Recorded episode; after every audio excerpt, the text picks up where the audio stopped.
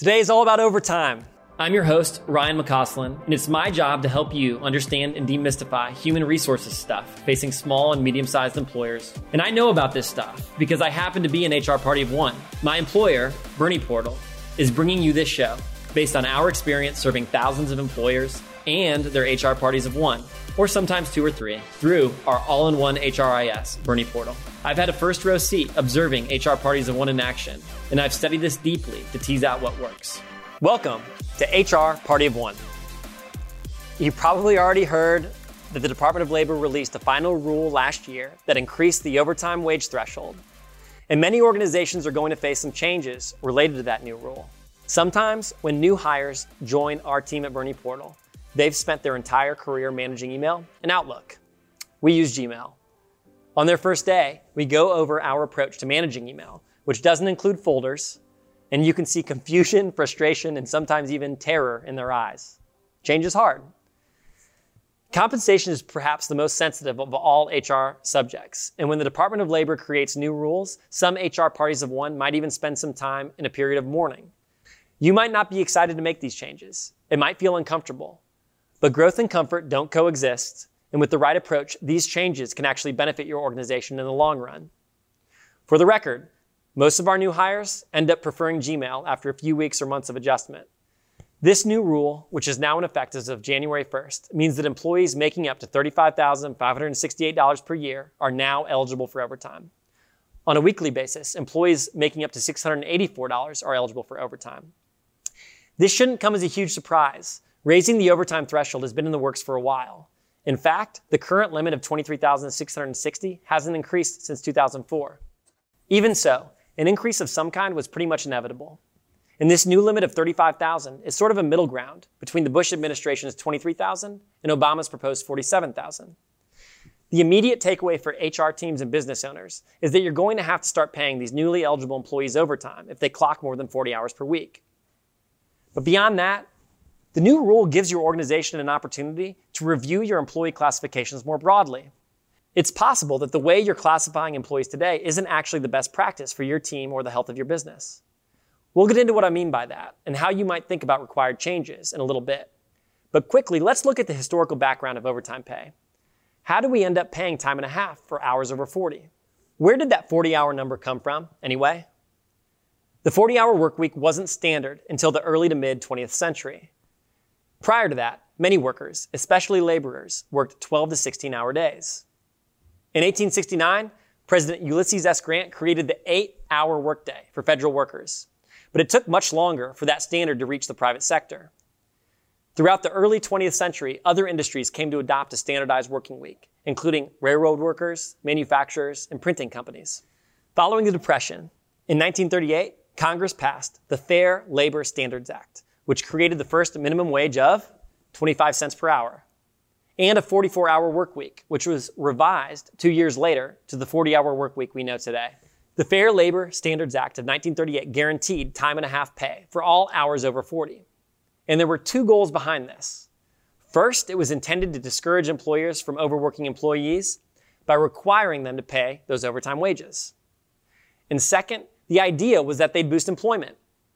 They wanted to create more and better jobs for Americans coming out of the Depression. The Fair Labor Standards Act was primarily focused on blue collar jobs and included a lot of exemptions. For example, salaried employees who do non manual labor, meaning management and administrative duties, are not eligible for overtime. In 2004, the Department of Labor introduced something called the Fair Pay Initiative, which added working managers and supervisors to the list of exempt workers, or workers not eligible for overtime, by classifying them as executives. This was the most recent change until this year's threshold increase, and it caused a little bit of disruption, as it meant thousands of workers were suddenly not eligible for time and a half pay.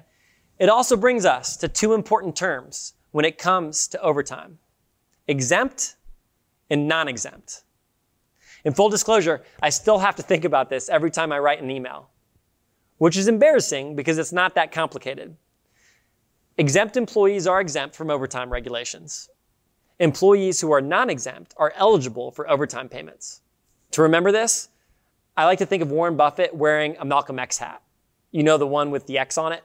Warren Buffett clearly makes a lot of money, So he's exempt. It works for me. So back to the new overtime threshold. Now, any employee making less than $35,000 is automatically non exempt or eligible for overtime pay. But the new threshold is an excellent opportunity to review how you classify employees in general. It may be that some of your employees who are above that salary threshold should also be classified as non exempt and eligible for overtime. Many small employers classify almost all employees as exempt. And this is generally because it's administratively easier, not because it's necessarily right or the best way to structure your organization.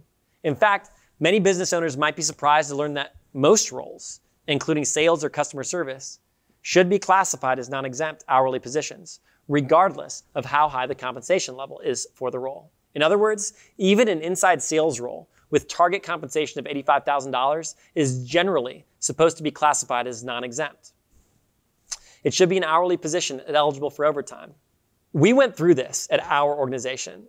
Back in 2016, when the overtime threshold was set to increase to $47,000 in December, our organization made some substantial changes. Now, we weren't excited about this by any means. We were as frustrated as anyone. And, you know, I mean, we kind of resented having to restructure our organization after a decade of what we thought was working pretty well. That's actually when we initially came up with, you know, what we now call the five stages of overtime grief. Let's talk about those. Stage one is denial. Small business owners think, this couldn't possibly apply to me. How will I comply with these regulations and still remain profitable? Then they move on to stage two, which is anger. I'm doing my absolute best for my employees right now, and everyone is happy. Why is this happening? Stage three is bargaining. I'm sure we can work this out.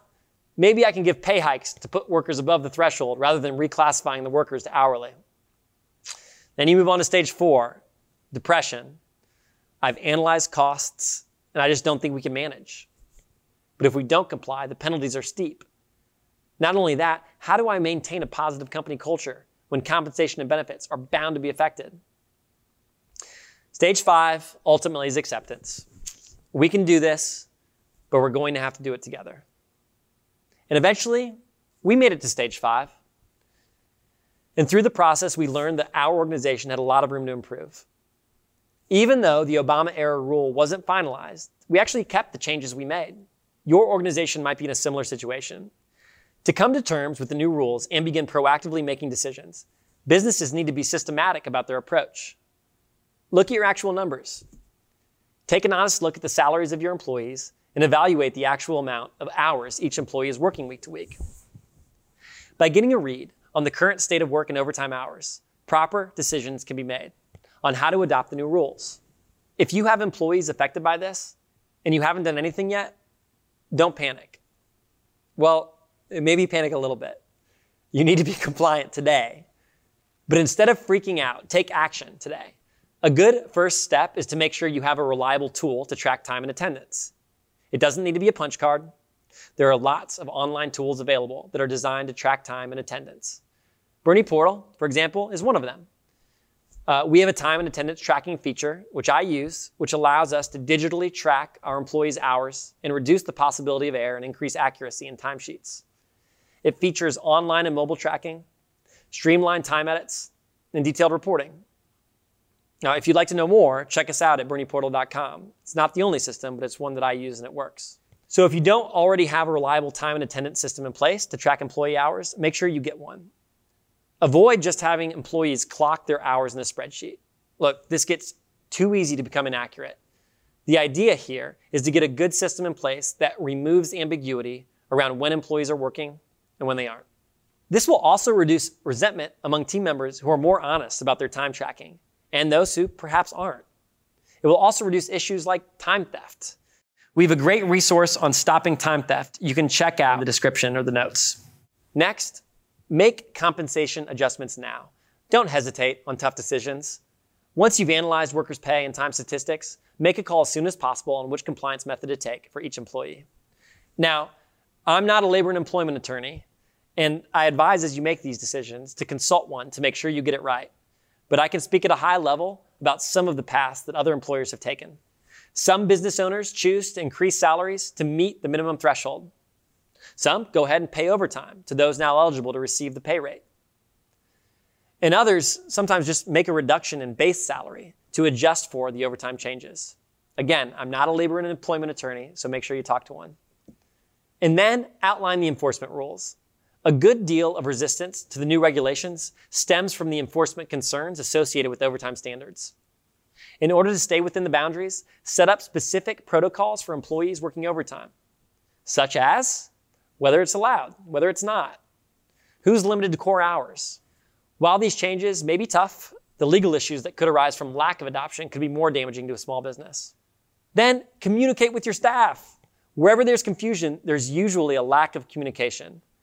Once you've analyzed your numbers and figured out how you're going to comply as a company, hold a meeting with your employees to communicate A, what the new regulations mean for your business, B, how you're going to comply with the regulations, and C, how the new, how the new policies will affect employees on an individual basis.